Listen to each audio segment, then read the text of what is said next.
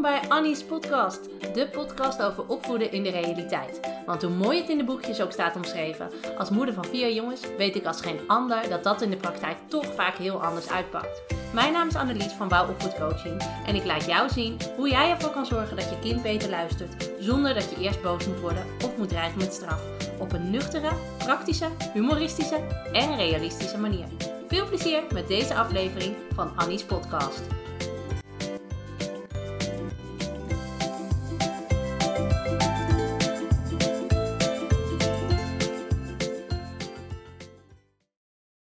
Welke straf ik ook probeer, het lijkt wel of ik hem nergens mee kan raken. Nou, dat zei je moeder ooit tegen mij in een uh, gesprek wat ik met haar had. En zij gaf aan van, ja, weet je, het gedrag van mijn zoontje is gewoon echt niet oké. En ja, ik weet gewoon niet meer wat ik moet doen om dat onder controle te houden.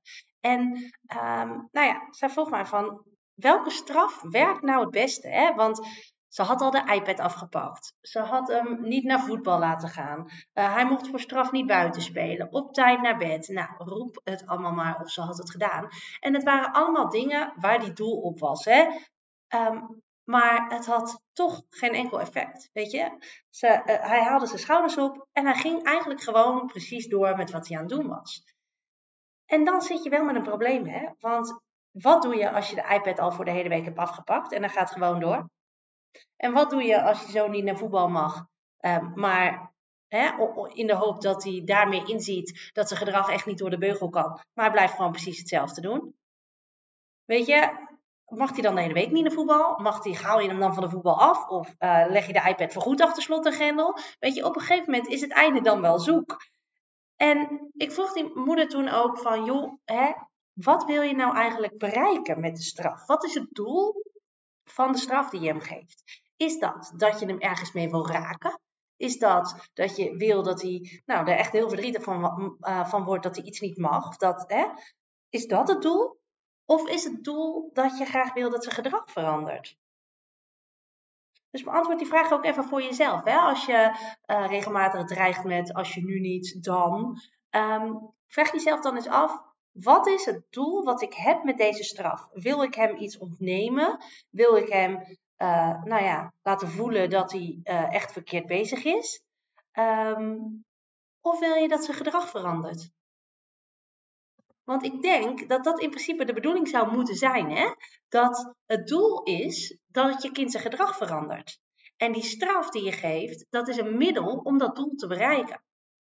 En wat ik vaak zie gebeuren, is dat dat middel, de straf, dat dat op een gegeven moment een soort doel op zich wordt. Dat zie ik ook bij kinderen, nog wat kleinere kinderen, die dan in de hoek worden gezet of in de gang.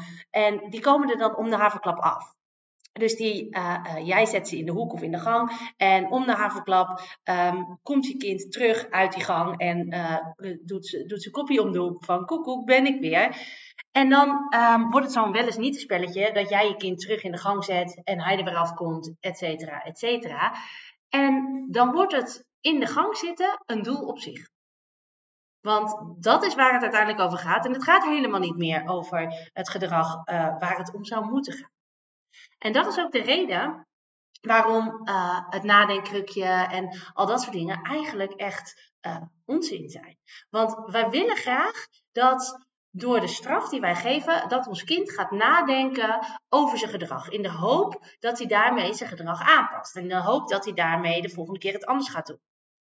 Nou, dat is de hoop die wij hebben en dat is prachtig in theorie. Maar in de praktijk gebeurt dat echt niet. Weet je, in de praktijk denkt jouw kind alleen maar op de gang: wanneer mag ik hier weer af? Op het moment dat jij de iPad afpakt van je kind, dan denkt hij niet: oh ja, ja, ik heb me wel echt misdragen. Dat, dat moet ik volgende keer anders aanpakken. Nee, hij denkt alleen maar: hoe zorg ik ervoor dat ik zo snel mogelijk die iPad weer terugkrijg? Of als hij niet naar de voetbal mag, dan gaat hij niet van denken: Oh, de volgende keer zal ik uh, uh, aardig aan mijn zusje vragen. Of, uh, of ik of ze even aan de kant wil in plaats van er een rotschop te verkopen. Heus niet. Je kind denkt alleen maar: En nou mag ik ook nog niet naar de voetbal. En het leven is oneerlijk. En ze moeten altijd mij hebben. Bladibla. En misschien herken je dat ook wel: dat als je dan zo'n straf gegeven hebt, hè, dat je kind volgens niet naar de voetbal mag of iets anders niet mag. Dan komt hij opeens huilend naar je toe. En oh, ik heb er zo'n spijt van. En kommer en kwel. Ehm, en dan denk jij bij jezelf, hmm, heb jij er nu echt spijt van? Of baal je gewoon van het feit dat je geen iPad meer hebt? Baal je van het feit dat je niet naar de voetbal mag? De kans is groot dat dat het is. En de vraag is dan, hoe oprecht is dat excuus? Dus dat is eigenlijk de vraag die ik je mee wil geven. Wat is het doel van je straf? Is dat dat je hem ergens mee wil raken? Of is dat, dat dat je graag wil dat hij leert van zijn gedrag? Want als je graag wil dat je kind leert van zijn gedrag, dan moet je ervoor zorgen dat uh, uh, de consequentie die zijn gedrag heeft ook te maken heeft met wat hij gedaan heeft. Ja, dat klinkt misschien een beetje vaag. Ik zal het even proberen uh, uit te leggen. Maar wat je graag wil is dat je kind leert van zijn fouten. En als je wil dat je kind iets leert van zijn fouten, dan zal die de consequentie van zijn eigen gedrag moeten ervaren. Dat is geen straf, dat is leren. En daar wordt hij grote sterk van. Dus, hè, klein voorbeeldje, als je kind uh, uh, met speelgoed gooit, uh, dan heeft het niet zoveel zin om hem op de gang te zetten. Want die consequentie heeft namelijk niks te maken met het gedrag van je kind. En daarom leert hij er ook niks van. En je hoeft ook niet ellenlange gesprekken te voeren uh, met je kind als je met speelgoed gooit. Want hè, uh, hij kijkt je aan, je zeggen braaf, ja mam. Uh, en daarna gaat hij weer vrolijk verder met wat hij aan het doen was. Maar wat bijvoorbeeld wel zou kunnen helpen, is, joh, als je met je speelgoed go gooit, dan zet ik het weg. Voel je dat dat gevolg, um, dat dat een logisch gevolg is op het gedrag? Hij gooit met iets, blijft hij dat doen? Dan zet je het weg.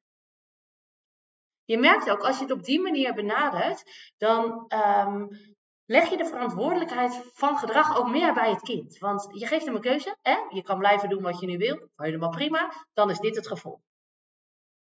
Kies maar. Dan kan je kind zelf kiezen. Laat ik gedrag uh, X zien of laat ik gedrag Y zien? En bij gedrag X hoort uh, gevolg X, dan blijft het gewoon gezellig.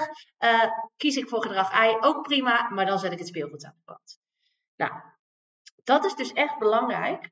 Um, als, je wil, als je echt wil dat je kind iets leert van zijn gedrag en dat hij, uh, nou ja, dat hij het de volgende keer anders gaat aanpakken, is het dus heel belangrijk dat die consequentie daadwerkelijk verband houdt met het gedrag wat hij laat zien. Nou, als je daar vragen over hebt of je wil dat is persoonlijk aan me voorleggen, dat je denkt, ja, maar wij hebben altijd dit thuis, hoe pak ik dat dan aan? Stuur me dan gewoon een DM'tje via Insta of stuur me een WhatsAppje. Uh, ik zal de link even uh, uh, bij de beschrijving van deze podcast zetten. Maar um, dan kom je, als je daarop klikt, kom je op een pagina terecht. En als je daar je bericht tikt, komt die automatisch bij mij in WhatsApp terecht. Dus dat komt helemaal goed.